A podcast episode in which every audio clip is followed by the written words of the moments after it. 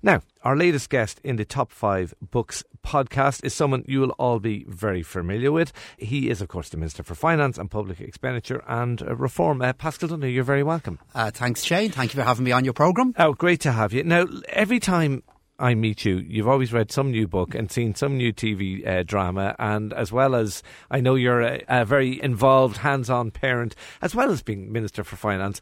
How the hell do you find the time to read books? I have got into a lifelong habit that at the end of every single day I read, and I just read for 15 or 20 minutes before uh, I try to head off to sleep. And I also do quite a bit of travel with my job. And amidst all the briefing papers that uh, are supplied to me in copious quantities, I always have a book with me. Okay. That lifelong habit, was that like, was reading a big thing in your family growing up? Reading the newspaper was a huge thing in my family growing up. And every single day would begin with the uh, newspaper coming in the letterbox, my dad reading it cover to cover, and then my mum reading it.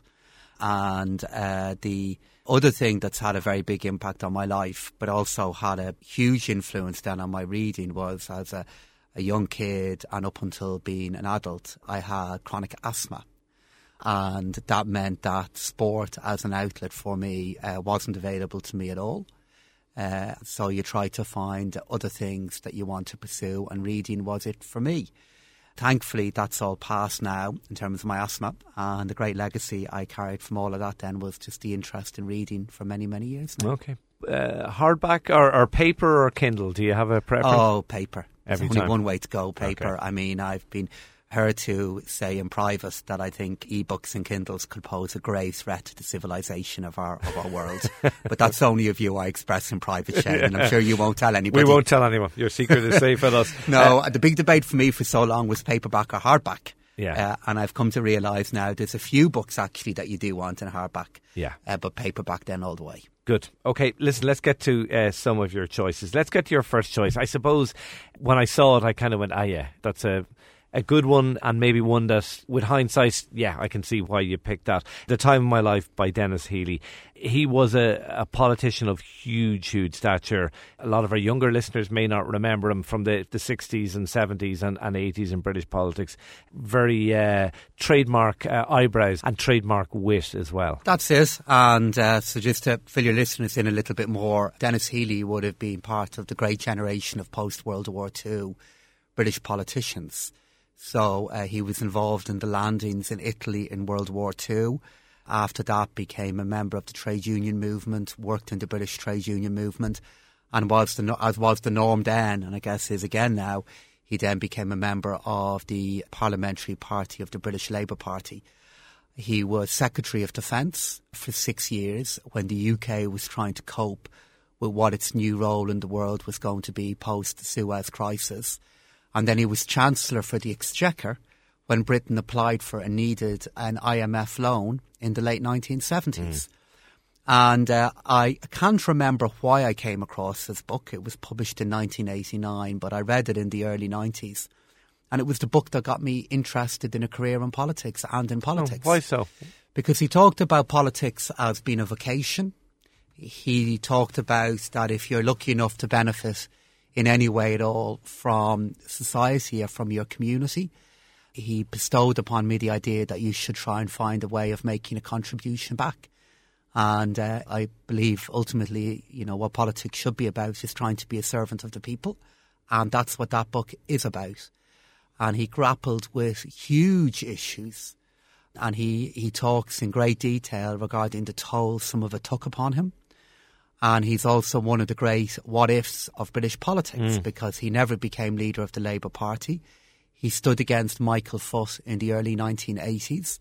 Michael Foot then became leader of the Labour Party, and the weakness of the Labour Party then is one of the reasons Margaret Thatcher was so electorally successful.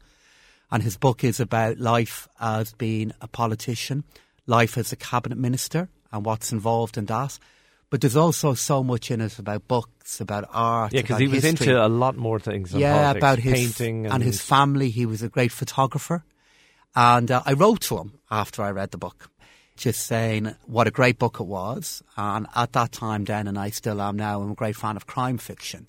And I wrote to him in the letter, you know, what an amazing book, and You've also done so much to try and get some authors published. And he wrote back to me. And I still have that framed letter on my desk now Oh, in wow. the Department of Finance. And the letter is very short, so short I can recite it. It just goes Dear Paschal, thank you for your most wonderful letter, full stop. I hope you have as most wonderful a career in politics as I have had, full stop. Yours sincerely, Denis Healey. Yeah. And it's typed out. And uh, I got that letter when I would have been, uh, you know, probably just starting off in college and still there now. Okay, fantastic. I mean, he was kind of on on the right of the Labour Party. He would have been sort of centre left by political instinct. He was kind of seen as sort of a technocrat, you know, very much an expert in, in the areas that he was minister in.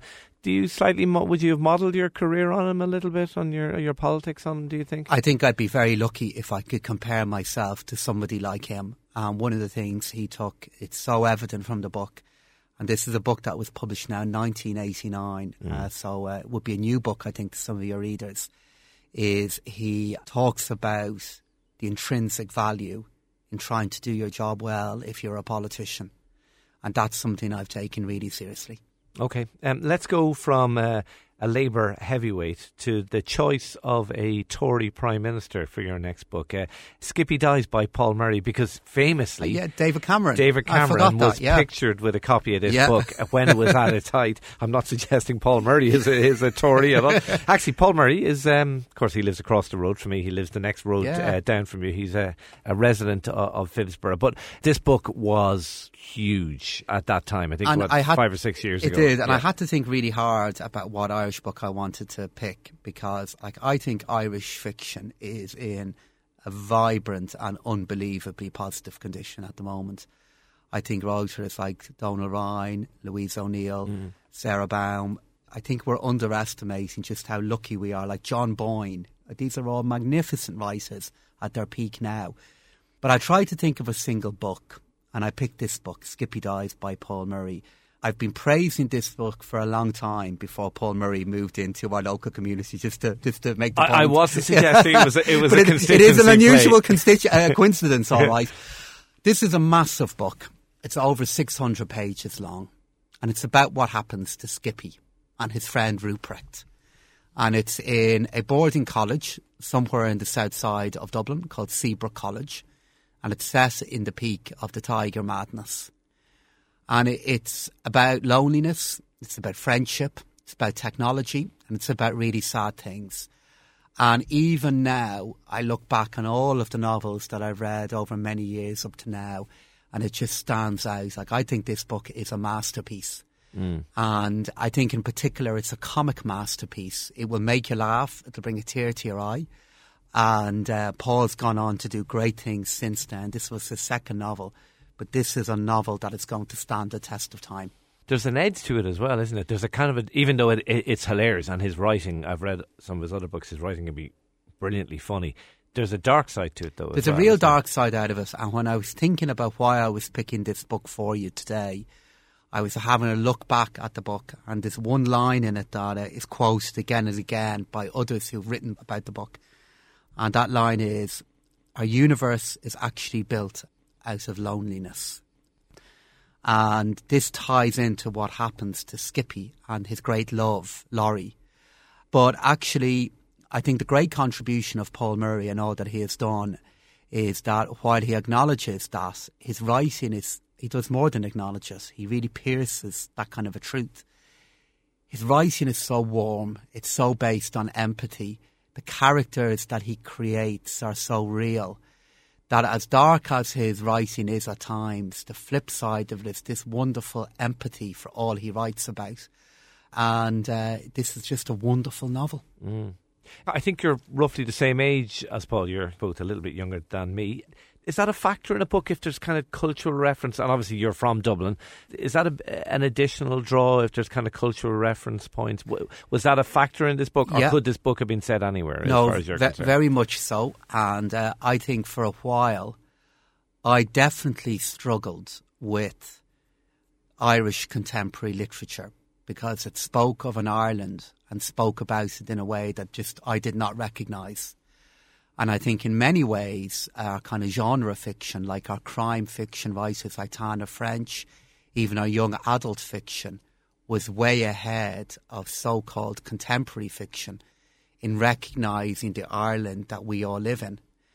And this is why people like Paul Murray and also Donal Ryan, they've more than caught up with all of this. They write about an Ireland that is one I recognise and one I really feel about so deeply, but in a great quality to their writing.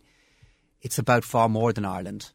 And to tell you a little story about Skippy Dies. So when we go along every month to our meetings of European finance ministers, which is a thing called ECOFIN and then Eurogroup, we all sit around this massive table. And who you sit beside is determined by where your country is in the alphabet.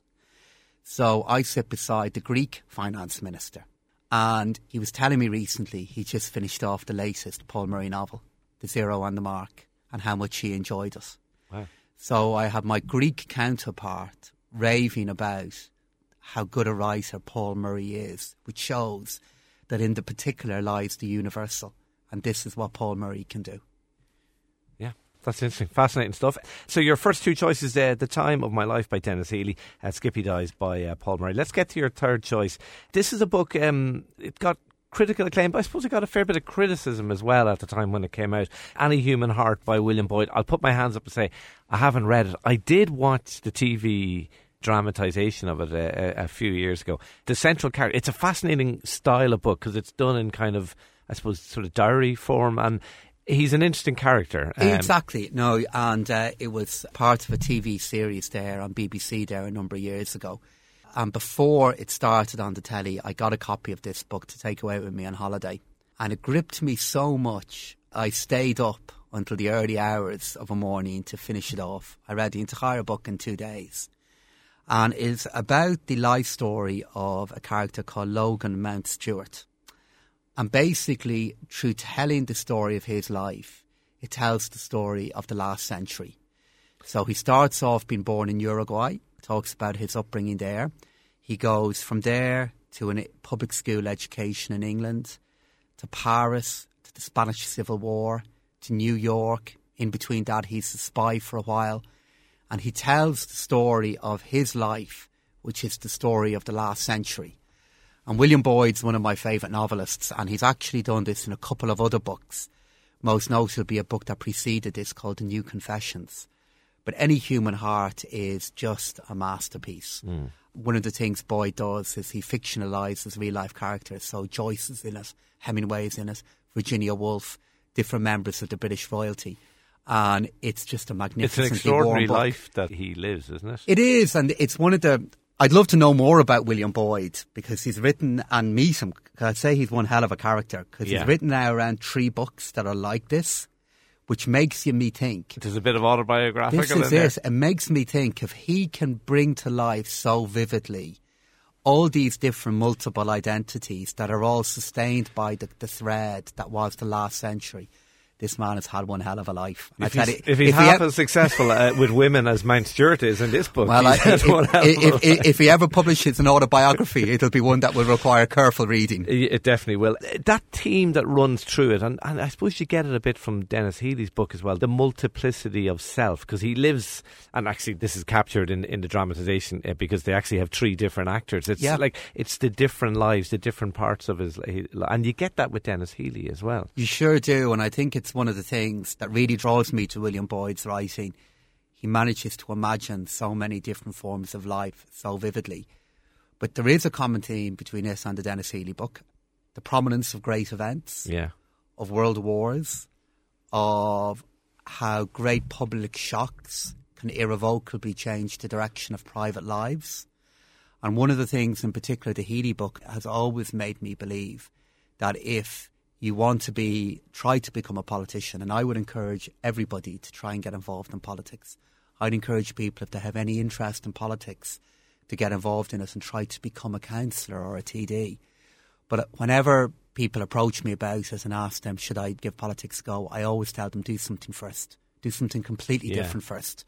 Because if you end up in public life and if you're lucky enough to be in it for a while, you're all the better at it if you've done tons of other things beforehand. It does make me, and um, just before we move on, it's something I do wonder about. I, I mean, it's not like it's not like you want a world war or a Spanish civil war to happen, or, or may, you know, because obviously it's life is better if those things don't happen. But I do wonder about our generation, and even particularly the generation coming afterwards. You know, life is relatively straightforward, relatively easy in terms. Of, I'm not saying there aren't challenges there, but there aren't those great events does that make us less able to cope with the challenges then that do arise? Maybe as politicians, even. Well, famously, well? Bill Clinton was given to wonder sometimes during his two terms of office what it would have been like if he'd had to respond back to a great crisis. Because he was president of America across a period of great, relative calmness mm. now in retrospect. Yeah.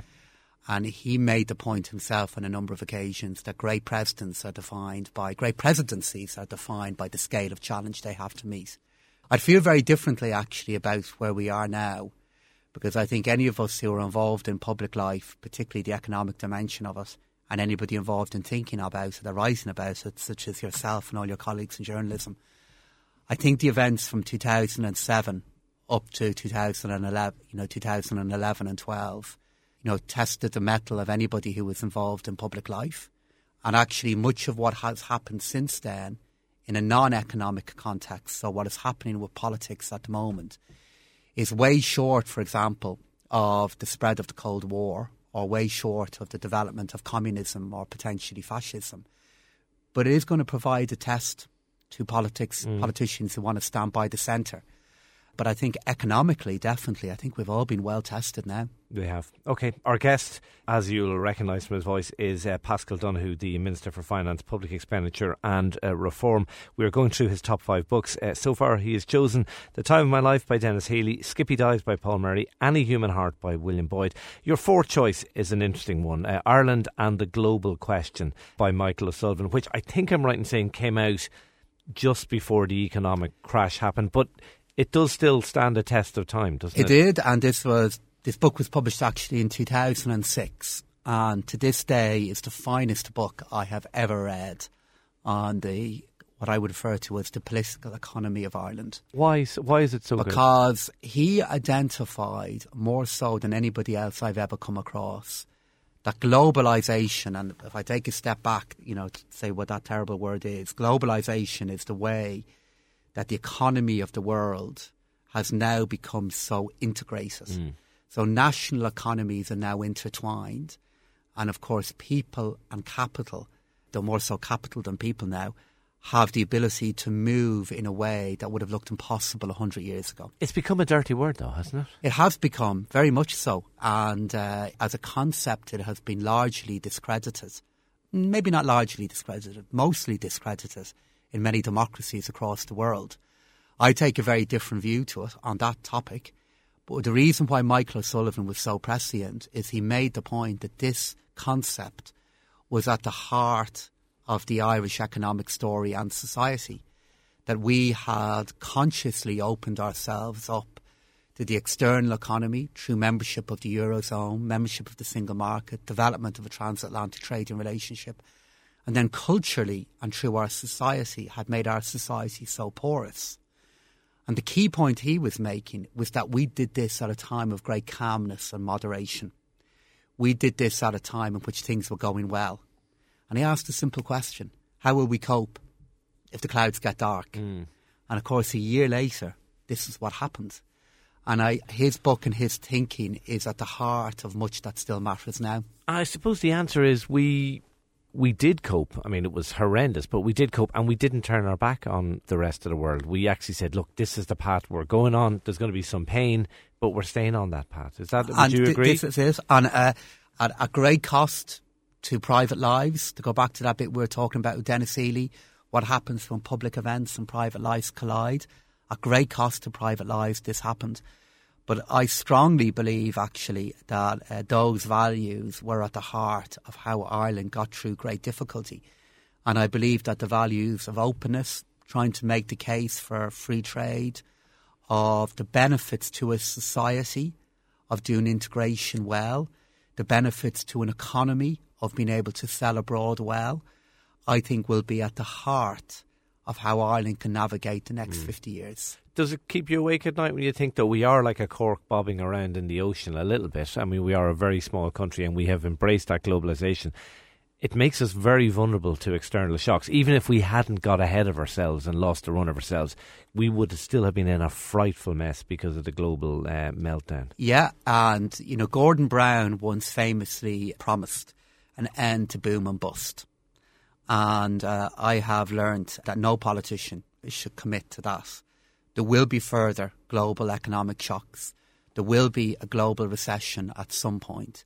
Hopefully, there will be a recession as opposed to the existential crisis that we went through mm. between 07 and 11. And the trick is how, as a small open economy, can you be secure?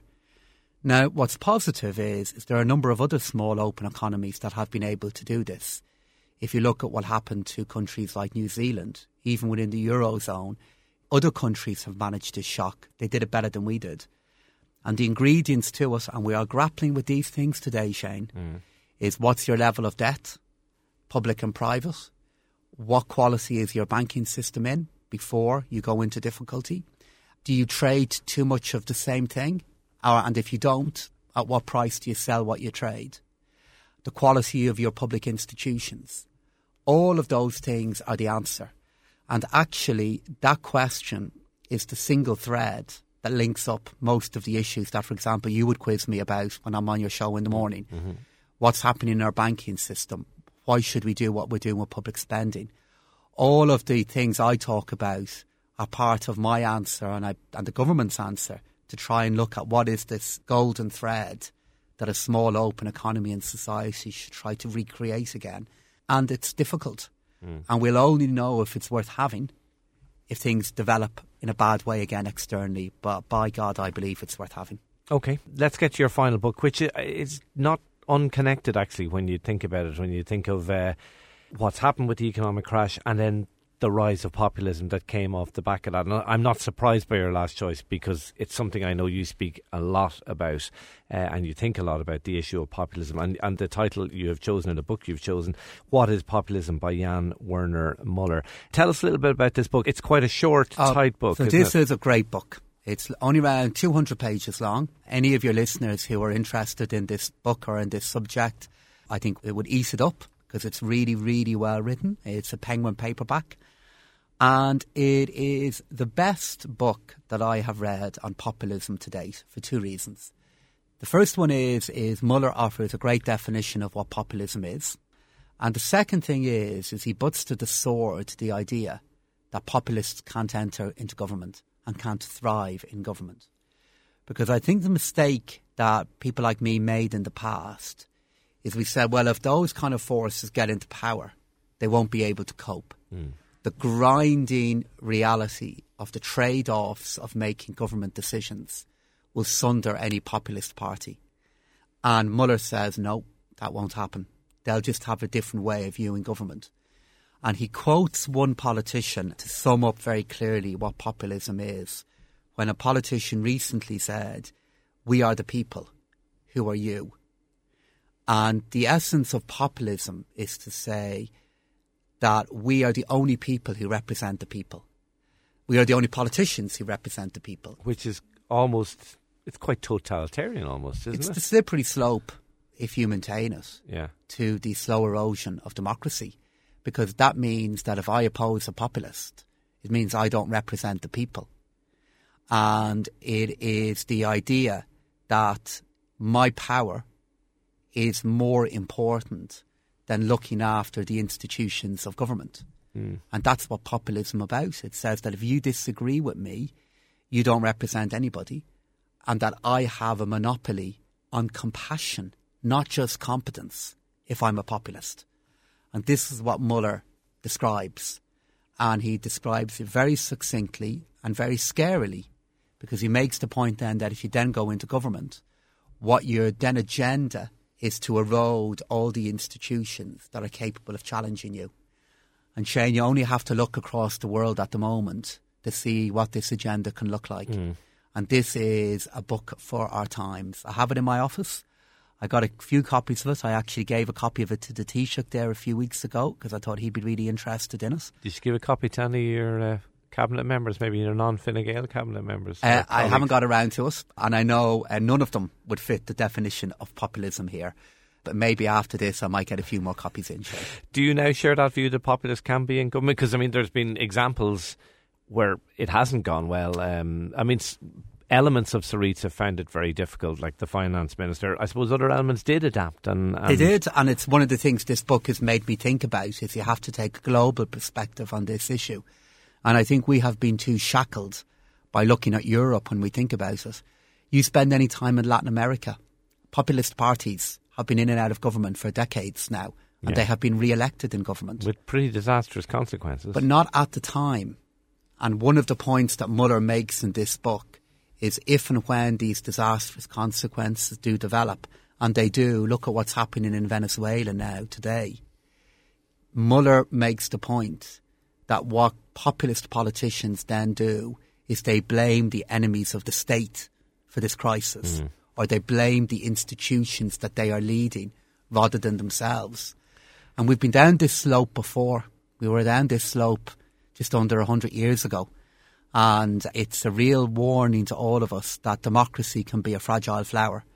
Now, thankfully, I think it's a flower that's alive and well in our part of the world mm-hmm. and alive and well across Europe and elsewhere.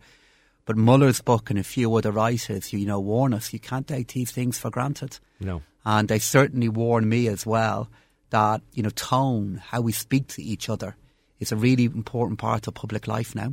And this is what Muller writes about. So I'd really recommend it to your uh, readers. When you say that tone, do you think the tone has got worse in recent years in Irish politics? The it tone has. of debate? Definitely has. And I think it's understandable why, given all our country went through for so long. Yeah it's absolutely understandable that the centre of gravity then would shift in how we speak about each other. Does but it help when that happens? No, definitely not. And uh, the creating the idea that if you disagree with me, that means therefore that you don't care. That's a really dangerous slope to be on. And I do sometimes feel like we could get on that slope in our country. You know, I believe in public life. I believe that you should have opponents. I don't believe you should have enemies. And I'm well able to look after myself in public debate and within the Oireachtas and within our committees and everywhere. But I think if we look at some of the things that are going to happen in relation to Brexit and could happen in 2019, I keep on coming back to the value of tone. And it's my own experience of these matters that if you get that tone wrong, two things happen. Firstly, good people don't want to go into politics. Mm-hmm. And secondly, the vast majority of people who are out there tune out. They just disconnect. And I think if that then happens, I think we get into difficulty. And that's why writers like Muller and books like Denis Healey are so important. Mm.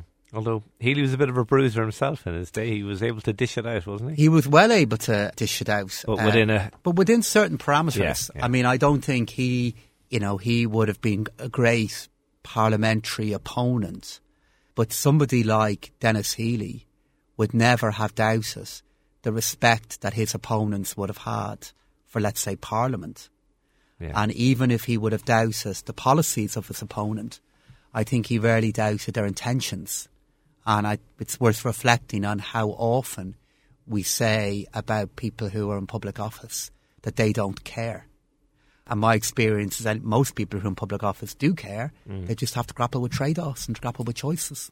Okay, no argument there. Thanks so much for joining us. Uh, that's uh, Finance Minister Paschal Donohoe. His top five books, just to recap The Time of My Life by Denis Healey, Skippy Dies by Paul Murray, Any Human Heart by William Boyd, Ireland and the Global Question by Michael O'Sullivan, and finally, What is Populism by Jan Werner Muller. Paschal Donohoe, thank you so much for your company. Thank you, Shane and thank you for listening to another episode of Top 5 Books. Lots more interesting guests and book recommendations in your podcast feed if you're subscribed or following us on your podcast player. So if you're listening on iTunes, I'd appreciate if you could subscribe to the podcast. You might even give us a rating uh, if you've indeed enjoyed any of what you've heard. Also, you can follow us on Twitter. We're at Shane's Top 5 Books.